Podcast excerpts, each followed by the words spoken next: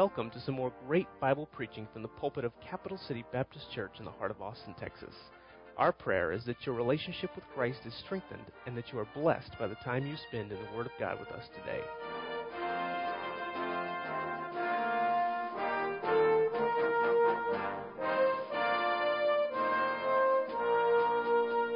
Stand out of love and respect for the Word of God, and we shall begin to read in verse number 1 of Ezra chapter 9.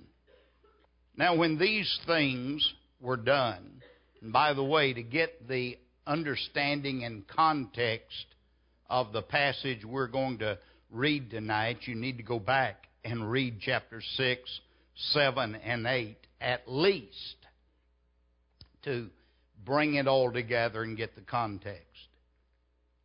And when these things were done, the princes came to me, saying, The people of Israel and the priests and the Levites have not separated themselves from the people of the lands, doing according to their abominations, even of the Canaanites, the Hittites, the Perizzites, the Jebusites, the Ammonites, the Moabites, the Egyptians, and the Amorites. For they have taken of their daughters for themselves and for their sons so that the holy seed have mingled themselves with the people of these of those lands. Yea, the hand of the princes and the rulers had been chief in this transgress.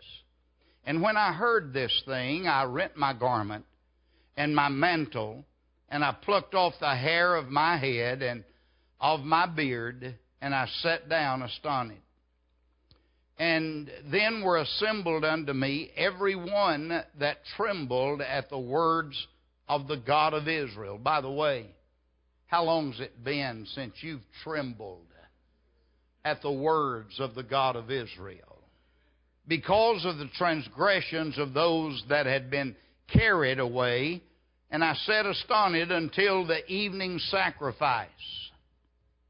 And at the evening sacrifice I rose up from my heaviness, and having rent my garment and my mantle, I fell upon my knees and spread out my hands before the Lord my God, and said, O my God, I am ashamed and blush to lift up my face to thee, my God, for our iniquities are increased over our head and our trespasses is grown up under the heavens.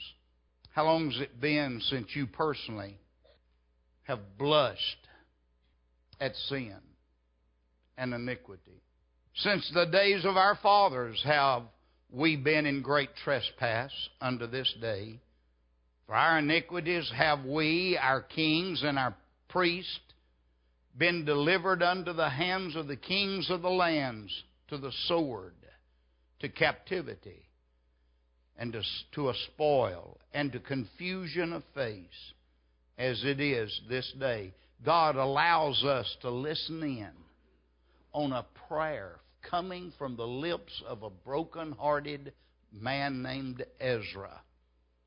And now, for a little space, grace hath been showed from the Lord our God to leave us a remnant to escape, and to give us a nail in his holy place, that our God may uh, lighten our eyes and give us a little reviving in our bondage. For we are bondmen, yet our God hath not forsaken us in our bondage, but hath extended mercy unto us in the sight of the kings of Persia to give us a reviving to set up the house of our God and to repair the desolation thereof, and to give us a wall in Judah and in Jerusalem. We'll leave off reading there, and I want to speak to you tonight on this subject God's plan to save a nation, a church, or a family. God's plan to save a nation, a church, or a family. And now, for a little space, grace hath been showed from the Lord our God, leaving uh, to leave us a remnant to escape, and to give us a nail in His holy place, that our God may lighten our eyes and give us a little reviving in our bondage. Father, I need your help tonight. I, I want to be a blessing to these people, and I want to honor you and your word. And I know that I do not have the ability or the intellect to do that in my own energy. So I'm asking you tonight, Father, to fill me with thy Holy Spirit. Clear up the, the shadows of my mind. Fill in the blanks in my thoughts. And help me to say those things that you would have me to say as your servant and as your voice. Thank you for the Word of God. Thank you for what it means to our life. Thank you for how it's changed our direction and our thinking. Thank you that it's made it possible for us to know the Savior, and by knowing the Savior, we can have fellowship with you, and we can walk in the Holy Spirit's power and leadership. Thank you that because of the Word of God, we know how to have a New Testament church and what's right to believe and what we ought not believe. And thank you that the Word of God tells us how to get right when we're wrong and how to stay right and how to honor you in all that we do. Help me tonight to make clear this message and may you use it to stir our hearts and our lives and draw us closer to you and use the people of this church to see revival in their own lives, their own families, and in their church, and be part of the answer of saving our nation that's getting closer and closer to socialism and communism and going further and further away from you. Now I ask for your intervention tonight in this service. Thank you for all of the souls that were saved today and all of the hard work of the people of this church.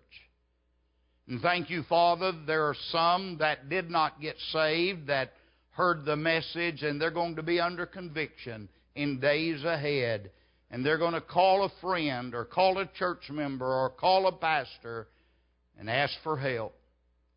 And may you continue to do your work and bless the efforts of these many people on this special day.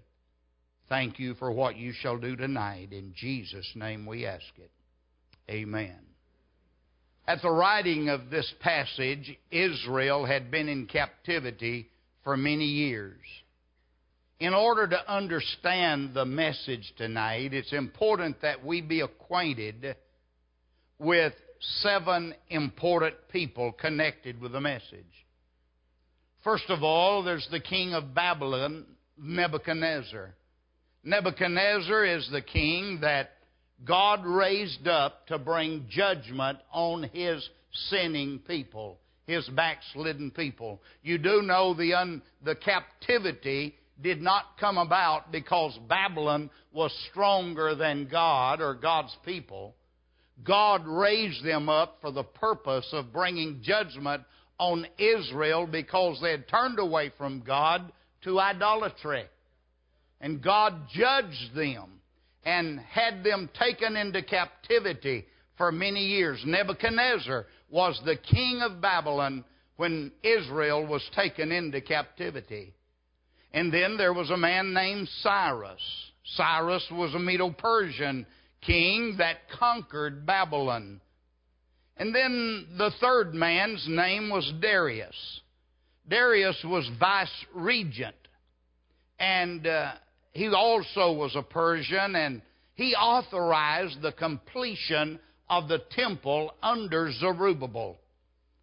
Then there was another king named Artaxerxes. Artaxerxes authorized Nehemiah to return to Israel to rebuild the walls around the city. Then there is the man named Zerubbabel. In 536, Zerubbabel was chosen by God to take a little remnant of people back from captivity to Israel for the purpose of rebuilding the temple that had been torn down when Babylon had overrun Jerusalem. And then there was the man named Ezra.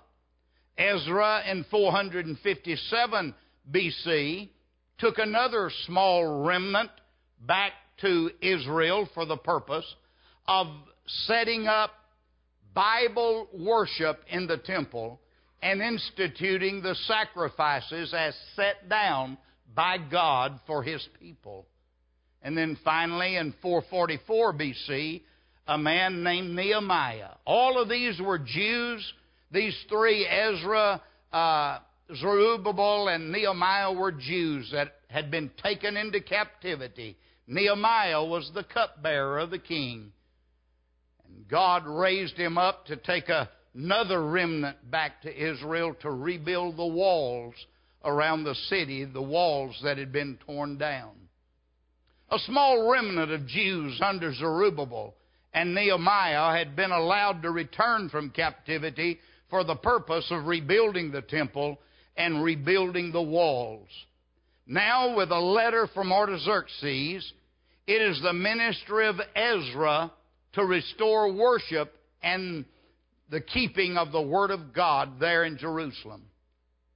Back in Babylon, Darius had required that a search be made of the things that Nebuchadnezzar and his armies had brought from Jerusalem when they took the people in captivity and ransacked the temple. The search revealed the scrolls containing the decree of Cyrus that the house of God in Jerusalem was to be built and the worship and sacrifices by the people of God were to be allowed to resume. They began to go back, and the remnants that went back to do the various works had not been long until they began to practice some of the same sins that got them in trouble to begin with. And when Ezra got there, Ezra had to deal with it to bring the people back to God. Ezra's task was the task of saving his nation. In this story, we're given a plan from God for saving his nation. Its principles are true even today. Principles do not change whether they're Old Testament principles or New Testament principles. And I want us to take note tonight that the work of God in rebuilding the temple and rebuilding the walls and restoring God honoring worship in Jerusalem and in Israel was not the work of the masses. The great masses were still in captivity in Babylon. The work of rebuilding the temple, rebuilding the wall, and reestablishing worship was done by a remnant of faithful people.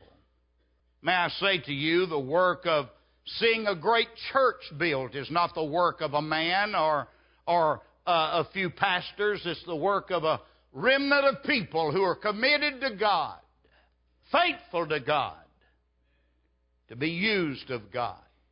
I wish, wish to God I could tell you that every member of the church is faithful in serving and, and building and winning people and bringing people into the house of God. But the truth is, it's done by remnant. A remnant. The same remnant that does the work is the primary group that provides the tithes tithes and offerings also for the ministry of the church.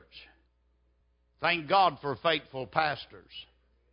But if churches are going to be what they ought to be, there's got to be a group of men and women and young men and young ladies that rise up and yield themselves to God and join hands with the preacher to do the work of the ministry. It's every one of our responsibility the work of saving a nation or saving a city, saving God's people was put in the hands of a remnant. And even so, today, God uses remnants of people to bless the masses. Why was it so important to God for the temple to be rebuilt? Why was it so important to God for the walls to be rebuilt? See, God intended from the very beginning that our lives revolve around worship to one true God. The temple was the place where God had put His name, and in the Old Testament required the people to come and worship and offer sacrifices. Every male child in Israel had to come up to Jerusalem uh, three times every year. In fact, God required every family to set aside 23 and a third percent of their income in tithes and offerings. 23 and a third percent. I hear people say, well, bless God, I'm not under the law. 23 and a third percent. I don't believe in tithing. 23 and a third percent. The first tithe was to be was to provide the tribe of Levite with their income. That was their inheritance, a tenth of the gross national product in Israel. Another tithe was set aside to furnish the sacrifices required every year when the men had to go up to Jerusalem and offer sacrifices. You read about the sacrifices that had to be offered. Serving God wasn't cheap. And then three and a third percent a year, or every three years a tithe, set aside to take care of widows and the needy. 23 and a third percent, and you complain about 10 percent? I wouldn't, I, I wouldn't sit there and let somebody under law do more than me under grace. Just thought I'd say that. But the temple was the place where God put His name. And it was the place where they were to, to bring their sacrifices and offer their offerings. God intended for our families and our lives to be built around God's house and worship. In the New Testament, God's put His name on the church. So says so in Paul's writing to Timothy. Said, if I, if I tarry long, that thou might knowest how to behave thyself in the house of God, the church of the living God. Sounds like God had put His name on the church. The local church. It's the storehouse. It's the place where to, we're to come to worship Him. And our lives ought to be ought to revolve around worship and serving God and learning and growing and winning souls and training people and sending out missionaries around the world. Our jobs ought not to be the main focus of our life. Our jobs and our career is necessary to finance us while we serve God and worship God and minister and grow and learn as Christians. Then the walls are important because the walls protected them from the enemy. The walls are a picture of standards and separation. They're not there in our churches because your preacher's mean. They're put there for, by God for us to live by certain standards to separate us from the world for our protection. I've got to get to my message. Now, for a little while tonight, I want you to consider four things in God's plan to save a nation, a church, or a family. And I want you to know, though you have a great church, your church is one generation from liberalism and modernism. One generation. Don't you take your church for granted today. A year from now, two years from now, if everything failed just right, you, you wake up one morning and say, What happened? What happened? You better make sure you understand that Satan's got his crosshairs on you. On you. Four things in God's plan to save a nation, to save a church, to save a family. Notice, first of all, in verse number 8, God gave a little space of grace. A little space, grace was given to them. Now, in the midst of their captivity, listen to this. What a God we serve. In the midst of their captivity, God raised up a, another pagan king to overthrow the pagan king that took them into captivity. It was the Persian king that overthrew the Babylonian king, and this Persian king showed favor to some of God's people. And here in the midst of their captivity, God allowed Zerubbabel and a little remnant of people to go back to Jerusalem to rebuild the temple. And then, in the midst of their captivity, this pagan king allowed Nehemiah to go back with another remnant to rebuild the walls. And in the midst of this captivity, this pagan king allowed Ezra to go back and reestablish Bible, God honoring worship in this temple. A pagan king did it and to a great extent financed it. God showed a little space of grace. A little space of grace was shown unto them. God's, that, that's God's way of working. This is not new. God said to Noah, Noah, I'm going to build an ark. I want you to build an ark. I'm going to judge this wicked country, this wicked world. Noah said, What's an ark? God gave him instructions for building this boat, this ark. And Noah worked on that ark for 120 years and preached righteousness.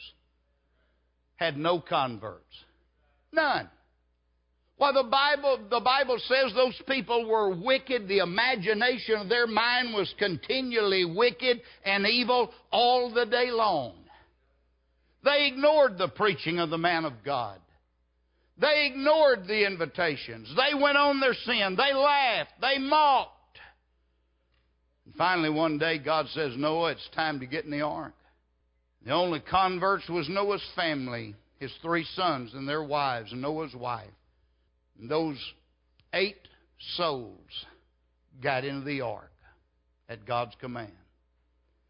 Then God waited seven more days before he closed the door. You know what those seven more days were? A little space of grace. One last verse of invitation. One more opportunity. And you know the story, they ignored it. And God said, That's it. Close the door. And it began to rain. And the waters began to come up, and every living soul on the earth died except those eight in the ark. But God gave them a little space of grace, though they ignored it. Remember old Jonah, that backslidden Baptist preacher? He said, Jonah, I want you to go to Nineveh. And I want you to preach to them, and here's what I want you to preach. I want you to tell them that I'm going to give them 40 days and if they don't get right in 40 days, I'm going to destroy their city. I'm going to send judgment upon them. You know what those 40 days were? A little space of grace. And the Bible says the greatest revival that's ever taken place took place. Every person from the governor down to the least person that had understanding got saved, got right with God. And God spared Nineveh. They took advantage of that little space of grace. Here in the United States of America, we're as near to losing our country as we have ever been. I believe that we have the president we have because God allowed it. He gave us what we deserved, not what we needed. We have voted our pocketbook instead of principle so long, I think God's fed up with it. I don't know how much more time we've got as a nation, but I believe the time we're in right now is a little space of grace. A little space of grace, what are you going to do with it? Hey, let me give you a thought or two. If you know anything about prophecy, where is America in Bible prophecy? I, I can't find America in future prophecy unless that eagle that delivers Israel is a bald eagle. I don't find her there. You do know you do know before the Antichrist can come to power and set up his one world government and his one world monetary system, the dollar's got to be destroyed. It's got to cease to be, and our government will cease. How far off are we from that? I believe what time we have now where Bible preachers can stand up and preach Bible truth is just a small period of time. I look at these young people and these young ladies and men in college and wonder if they'll ever be able to practice their career, their calling in the future. Time may be so short. I don't know how how, how, how big, uh, long uh, a little space of grace is for us. I don't know. Seven days? 40 days? A year? This revival? I, I don't know. But I know there's coming a time when God says, That's it. That's it. God gave a little space of grace. I believe we only have a little space of grace left to save our nation, to save our worship, to save our belief system as set forth by God Himself in the church He established. Our worship as set forth in Scripture is being changed year by year until it hardly resembles at all what our Lord established for His churches. Where is the Christianity of the Bible? It's hard to find in churches I've preached in over the last couple of years. I don't find people are interested today in getting back to the old book. I, I find preachers are talking about transitioning. I want to transition to this new form of worship, to the praise and worship, the contemporary fully on the contemporary. Older I get, more I like old things. And I'm glad my wife does too. I teach our kids over and over and over again quit looking for new things. There's nothing new under the sun. Somebody very wise said that. If it's new, it's not true. When it comes to the Bible, when it comes to doctrine, if it's new, it's not true. If it's true, it's not new. The Bible is not in a state of evolving. God established His Word. He had it written down. He settled it in heaven. He preserved it for us. And now then, we have a bunch of so called Christians and preachers today that are looking for ways to change it. They want to be user friendly. I want to be God friendly. I'm not interested in coming to church to be entertained. I do want to come to church and worship God and honor Him and hear the Word of God preached in simple and powerful terms so that sinners can be saved and lives can be transformed. How long will we have that opportunity? Cities more and more becoming secular and atheistic, and at best are tolerating our existence. We walk around and think we're Christians, and they ought to just bow down and think we're wonderful. They'd rather somebody that paid taxes establish a business here. Hey, Jesus said, They hated me, and they're going to hate you if you live like me. Jesus said, All that live godly in Christ Jesus shall suffer persecution. God said that in His Word and established in His Word. He set forth a little space of grace. Our ministry, as set forth in Scripture by our Lord and His apostles, resemble little what is being done in churches today. Personal witnessing and soul winning is almost non existent in most churches and among most Christians.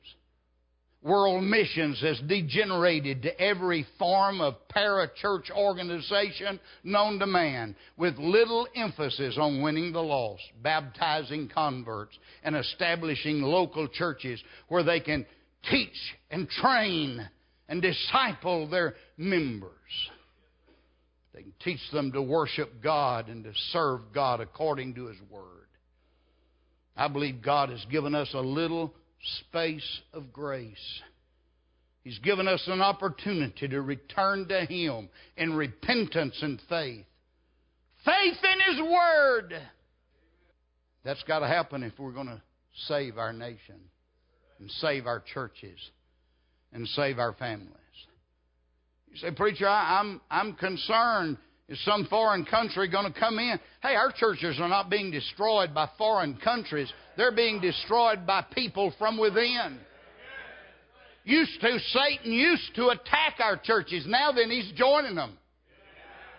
Our churches aren't getting liberal because of the uh, influence of the world outside. Our churches are getting liberal because our people are bringing in liberalism and making changes, and pastors are being influenced more by the world than pastors are influencing the world. God's given us a little space of grace. Hey, God's been giving us warning after warning earthquakes, tsunamis, hurricanes, tornadoes, fires, floods, droughts. You know what I think they are? I think they're God's way of saying, You better listen to me, people. You better listen to me. You're sending away that little space of grace. Little space of grace. Hey, there's no one else to look to except those of us who still believe in God and the Bible and the Word of God. Make up your mind. It's us or it's not going to be done. You've got to take advantage of that little space of grace and make sure we're thoroughly, thoroughly right with God. How long's it been since you've been thoroughly right with God? Secondly, God not only gave them a little space of grace, He gave them a little nail in a holy place.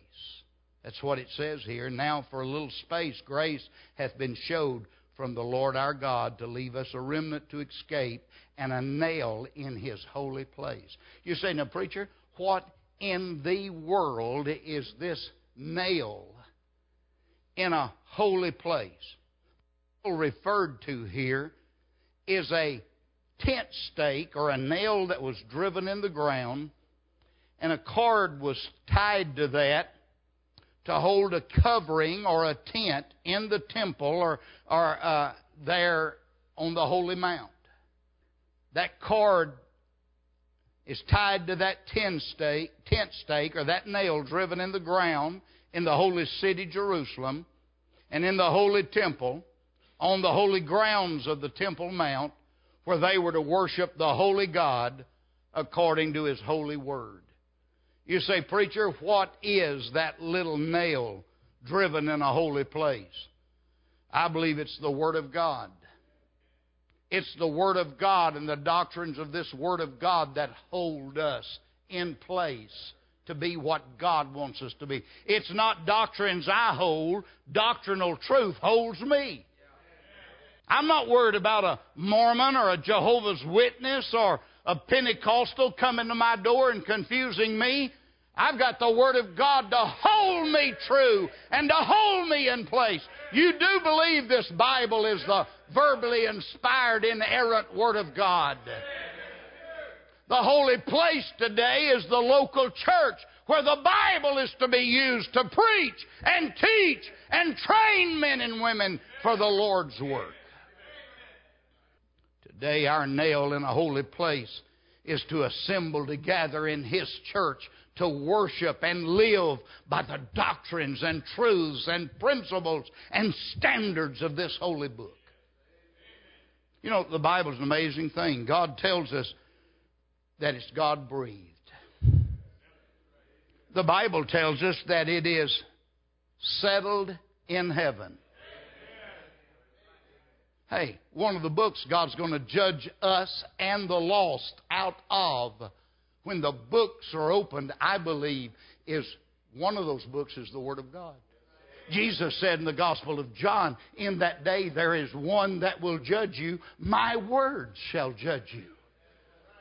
It sure would be good if we'd hold and read and study and believe the same book God has up there.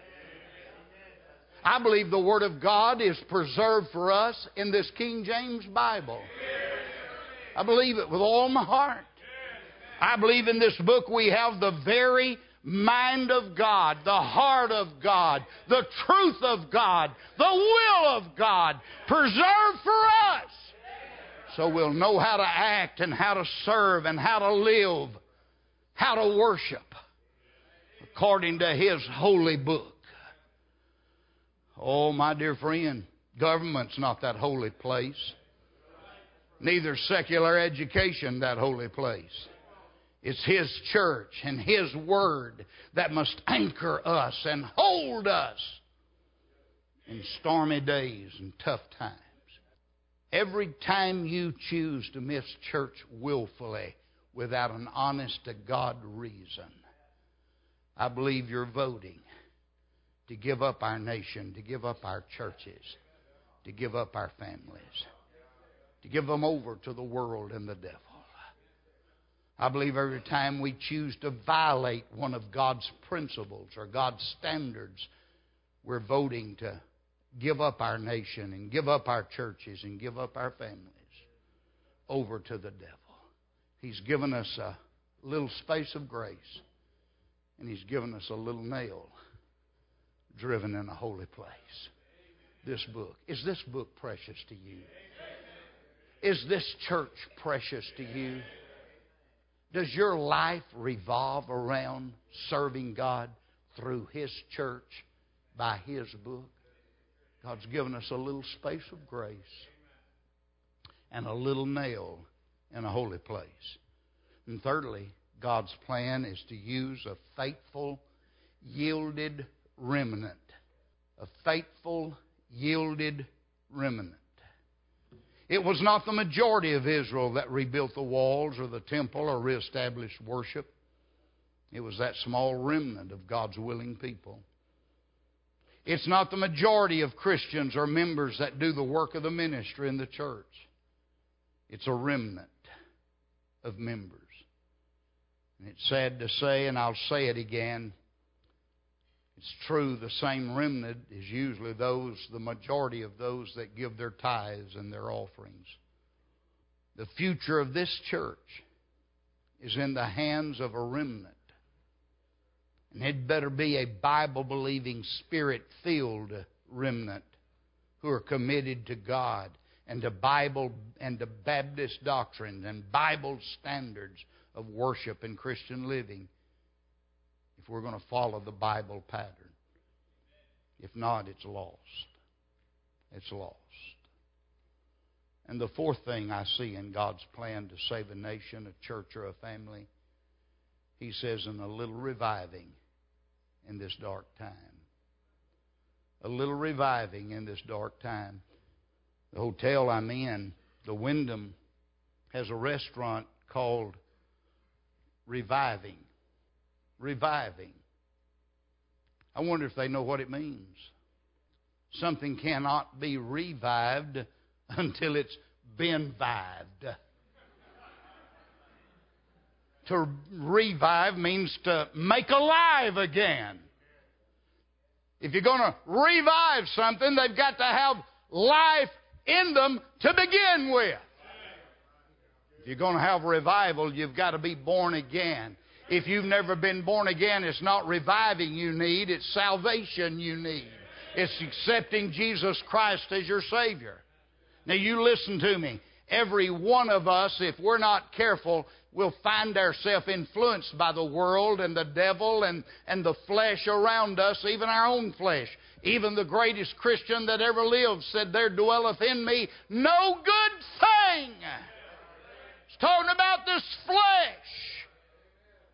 Every day we have to battle with the pull of the world. This flesh does not lean toward God. It's the spirit in man that leans toward God. The spirit that made, was made alive, born again when we were saved. Up until then, we were dead in trespass and sin. You say, but preacher, I got saved. Good. Your spirit has been made alive again. But this flesh hadn't caught up with it.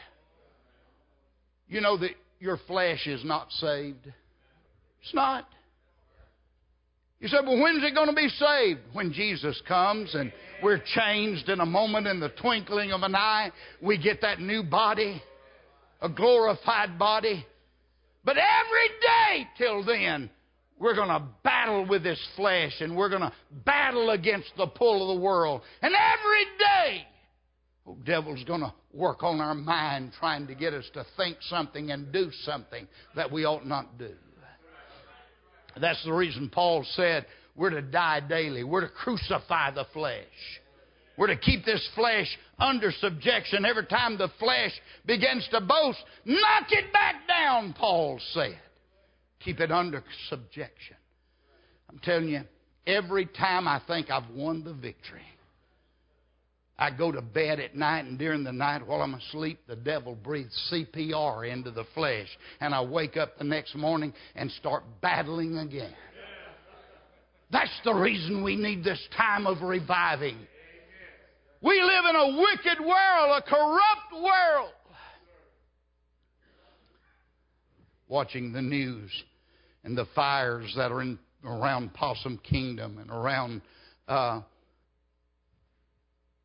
just north of you folks. Those people are out there walking around looking, and all of them have soot on them and ashes. You know, because it's everywhere. It just clings to the flesh. You walk through it, you're going to get dirty. You're not going to get clean. And we live in a dirty world, a wicked world. And this flesh is a magnet for sin. And every day we have to battle it. And every day we have to stay in the Word of God. And every day we have to spend time on our knees with God. Or we're not going to make it. I look at this good crowd tonight, and if those who lost their battle with the flesh over the last three and a half years your pastor's been here had not lost their battle with the flesh and were here tonight, this place wouldn't come close to holding. You say, How do you know? This is a good church. Yes, it is. And I pastored a good church. And every day we had to deal with it. Every week we had to deal with it. Over and over again, we'd get the phone call and it wasn't just our members, our staff, and the pastor. This preacher had to deal with it every day and stay right and experience this little reviving. Every year, I'll go to a couple of meetings that I'm not preaching at just to get preached to because I need it. You say, man, you must be a sorry individual. Yeah, I am. But about like you. About like you. Because what I'm looking at is flesh also. I don't see anyone glorified yet. That's the reason you need to be here every night of the revival meeting. That's the reason you need to be in church every time the doors open. That's the reason you need to sit there with notes and take notes and then go home and review the notes and find out what can I begin to practice that I haven't been practicing that the preacher preached about. A little reviving. I wish I could know tonight that every one of you are going to be back every night during the revival. But some of you won't. Some of you won't because you're going to lose the battle to the flesh. And some of you can't because you work. How many of you have jobs that will keep you from being here during the meeting? There's nothing you can do about it. The job prevents you from being at the meeting Monday, Tuesday, or Wednesday night. Would you raise your hand if that's you? I'm not, this isn't a trick. I'm just asking. Would you pray for the revival? About 7 o'clock, would you just bow your heads and ask God to bless the singing, bless the preacher, open the hearts of the people to receive the Word of God? How many of you will do that? You'll have a mighty part in the meeting, too. And I'll depend on you, and your pastor will depend on you. A little time of reviving where we look at our life and make sure we're thoroughly right with God. Now, let me ask you are you, are you as right with God as you want to be? Or are you as right with God as He wants you to be? Four points in God's plan to save a nation, save a church, save a family, a little space of grace, a little nail in a holy place, a little remnant of God's faithful people. I don't know about you, but if I'm not in that remnant, I'm going to say, God, I'm going to get in that remnant. God, I want you to know you can count on me, and I want the preacher to know he can count on me. And a little reviving. That's God's plan. Are you willing to repent? Are you willing to clean up? Are you willing to return to the Word of God and the God of the Word? Are we willing to give up those parts of the world that's holding on to us where we can allow God to occupy that place of our life and our heart? What little corners of your heart have you blocked off? God, you can have this and this and this, but this one's mine. This one's mine. If He's not Lord of all, He's not Lord at all in your life. Lastly, I want you to consider some things important for this little remnant to know and practice if we're going to save our nation, save our church, save our families. Number one, stay straight in Bible doctrine. Stay straight in Bible doctrine. If I was a person, a new converts, a new convert on a desert island, and I never heard a gospel message. I got saved, but I'd never heard a message on doctrine. I'd never listened to a CD or watched a television program of any of these so called television radio preachers. All I had was the King James Bible. And on this, this desert island, deserted island, all I did was read the Bible and make a list of doctrines that I was going to practice. And I was rescued, and I took my list of doctrines that I was going to practice. And I began to look for a church that believed and practiced the doctrines that I found Jesus taught his disciples, and his disciples taught to that early church. You know what kind of church you'd find? You'd find a Bible believing Baptist church. I make no apologies about it. It's true. There's only two religions that can be traced back to the third century AD and one of them goes all the way back to the time of Christ, and the other's a heretic.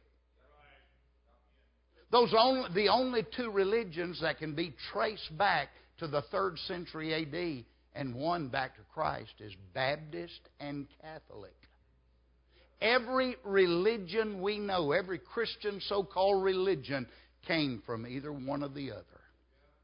One or the other. I'm, look at history. Stay straight about Bible doctrine.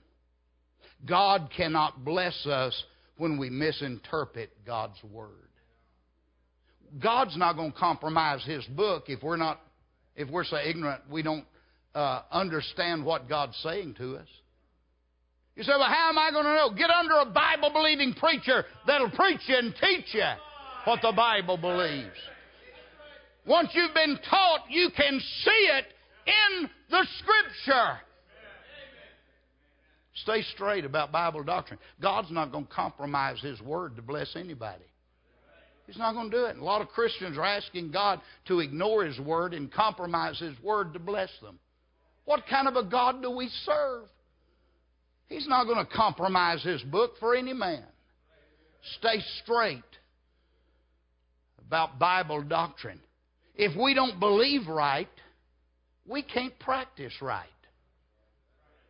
Stay straight about Bible doctrine. I'd rather be, you say, preacher, how about those gray areas where God gives us liberty? The Bible tells us we're not to use our liberty as a license to sin or a license to please the flesh. Let me tell you a rule that I've always stood on. In those areas that are not clear, and I've got to make a decision where I'm going to stand. I'm going to take a stand over here on the conservative side and not the liberal side. The only thing liberal I find in the Bible that God wants us to practice is liberal giving. Stay straight in Bible doctrine. Secondly, stay straight about the Bible itself. This is God's Word. It's settled in heaven. It's inspired and it is preserved for us in the English language in this blessed King James Bible. Every revival that God has ever sent in the English speaking world came as a result of preaching this King James Bible. You say, what's so different about it and these other Bibles? The text that it came from. All of the new Bibles came from either the Alexandrian text or the, the Sinaiticus text. The Alexandrian text is known for heresy and producing heretics. The Sinaitic text is a Catholic text. You say, but where did our King James Bible come from? It came from a text known as the Textus Receptus. It was found in Syria around Antioch. Now, what's so important about that? Well, there's some important things about that. Number one, Antioch was the first church that Jews and Gentiles met together and worshiped together in. The church at Antioch is the church where believers were first called Christians. The church at Antioch is the place where God called out Paul and Barn- or Silas to send them out as the first independent Baptist missionaries to do missionary work. And it was from this area that the text that was used to translate into English the King James Bible.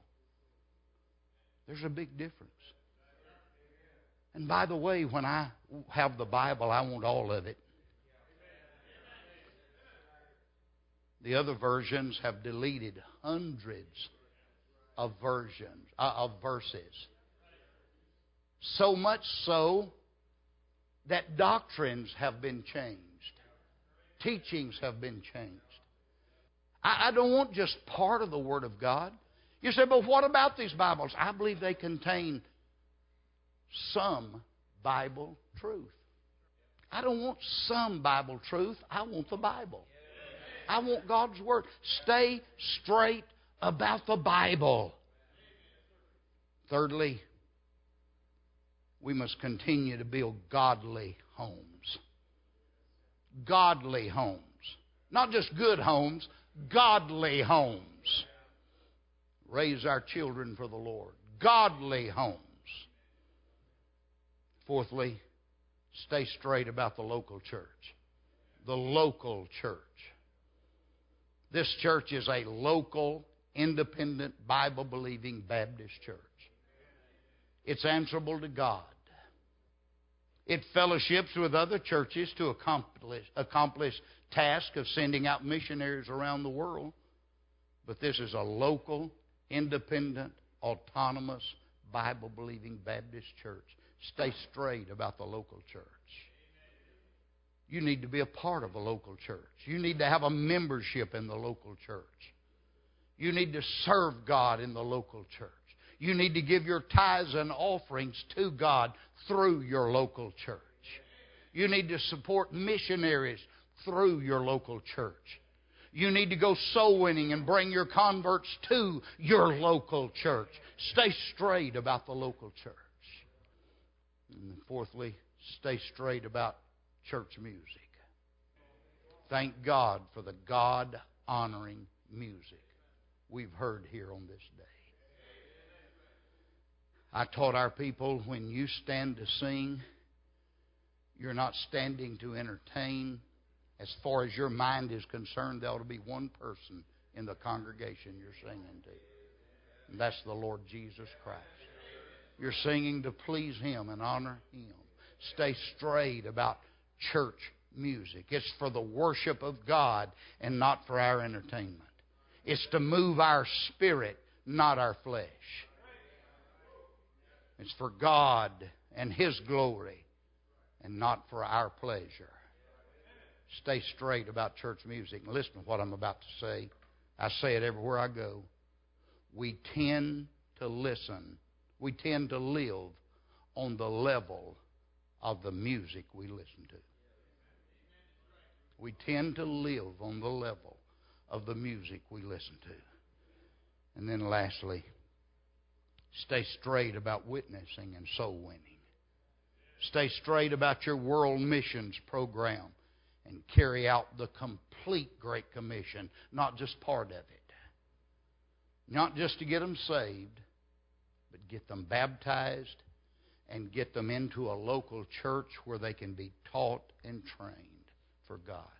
If we're going to save our nation, we've got to stay straight about these areas Bible doctrine, the Bible, godly homes, local church, church music, and witnessing and soul winning and world missions that carry out the complete Great Commission. Now, let me ask you, and I'm through. Are you a part of that remnant that God can use here in this church? Are you willing to be thoroughly right with God? A little reviving? There's no reviving without honest to God repentance and confession of our sin. Are you willing to allow God, according to His Word, to be the final rule of authority in all matters of faith and practice in your Christian life? If our nation is going to get saved, it's not going to be saved because of less Christian involvement, but more Christian involvement. If we get cold and carnal and careless and worldly, we're going to add to the problem not be a part of the solution. I believe God raised up America for a purpose. There's been a period of time that 98 cents of every missionary dollar given to the world missions program around the world came from Christians and churches in America. That's on the decline. God believe God raised up the, America to get the gospel out around the world.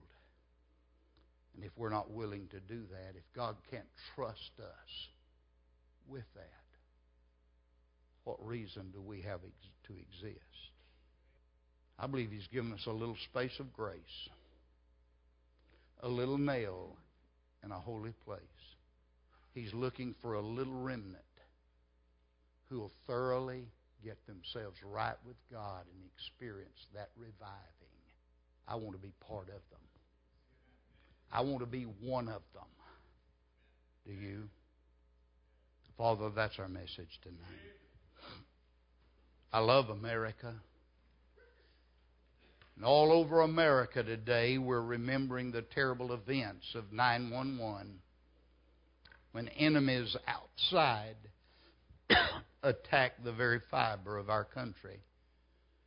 But those planes flown into the World Trade Center and the Pentagon has not dealt a lethal blow to America like the influx of sin and worldliness and carnality into our churches and to our Christian lives. God, how we need revival. How we need revival. Would you speak to our hearts tonight? And may every man, woman, boy, or girl look into their own heart and ask themselves the question Lord, am I that person that's right with you? Lord, what do I need to do to get right with you? And then listen to the voice of the Holy Spirit as you speak your words to our heart. There's sin that we need to deal with. There's laziness, carnality, worldliness. If we're going to be right with God, help us to do that tonight. While heads are bowed and eyes are closed, no one's looking around, while many are already on their face at the altar. I wonder how many of you can say tonight, Preacher, I'm saved and I know it. There's no doubt about it. If I should die right now, I know that I know that I know I'm going to heaven, and I'm glad of it. Would you slip your hand up if that's you tonight? All over this building. Thank you. God bless you. Most everybody here could raise their hands. I wonder if there's someone here that did not raise their hand. You couldn't say, I'm saved and I know it. But the one thing you do know is you don't want to miss heaven. You don't want to go to hell, but you couldn't honestly say you're saved tonight. Would you let me pray for you? I won't embarrass you. I won't come to you. But I will pray for you that you too can be saved and know it before Jesus comes again. If that's you tonight, would you slip your hand up right now where I can see it? Preacher, I don't know that I'm saved, but I'd like to be saved. I'd like to know heaven's my home. Please pray for me. Would you slip that hand up this, this evening? Anyone like that? I wonder if there's someone here that would say, Preacher, God spoke to my heart tonight as a Christian about an area of my life that I need to deal with between me and God. Pray for me. Slip your hand up if that's you. God spoke to my heart. Thank you, thank you, thank you, thank you. God spoke to my heart about an area of my life that I need to give attention to. Pray for me when you pray for these others. Now, Heavenly Father, I come to you in the name of Jesus. In behalf of these that raised their hand, I wish I could get right for them, but I can't. I can only take care of me and my relationship with you. But I do pray tonight that these men and women that raised their hands would not sin away that little space of grace where they have an opportunity to come back to God and get right with God and allow God to begin to help them through these difficulties difficulties in their life. God, help them to come tonight. Help them to settle that by crying out to you. Maybe they need to talk to their preacher. Help them to come tonight. Lord, it may be that someone here tonight needs a church home, and this is where they need to be a part of. They need to make this their church home. Help them to come and be a part of this church tonight the way it receives members. And work, your, work in our hearts your wonderful work of grace. In Jesus' name, amen.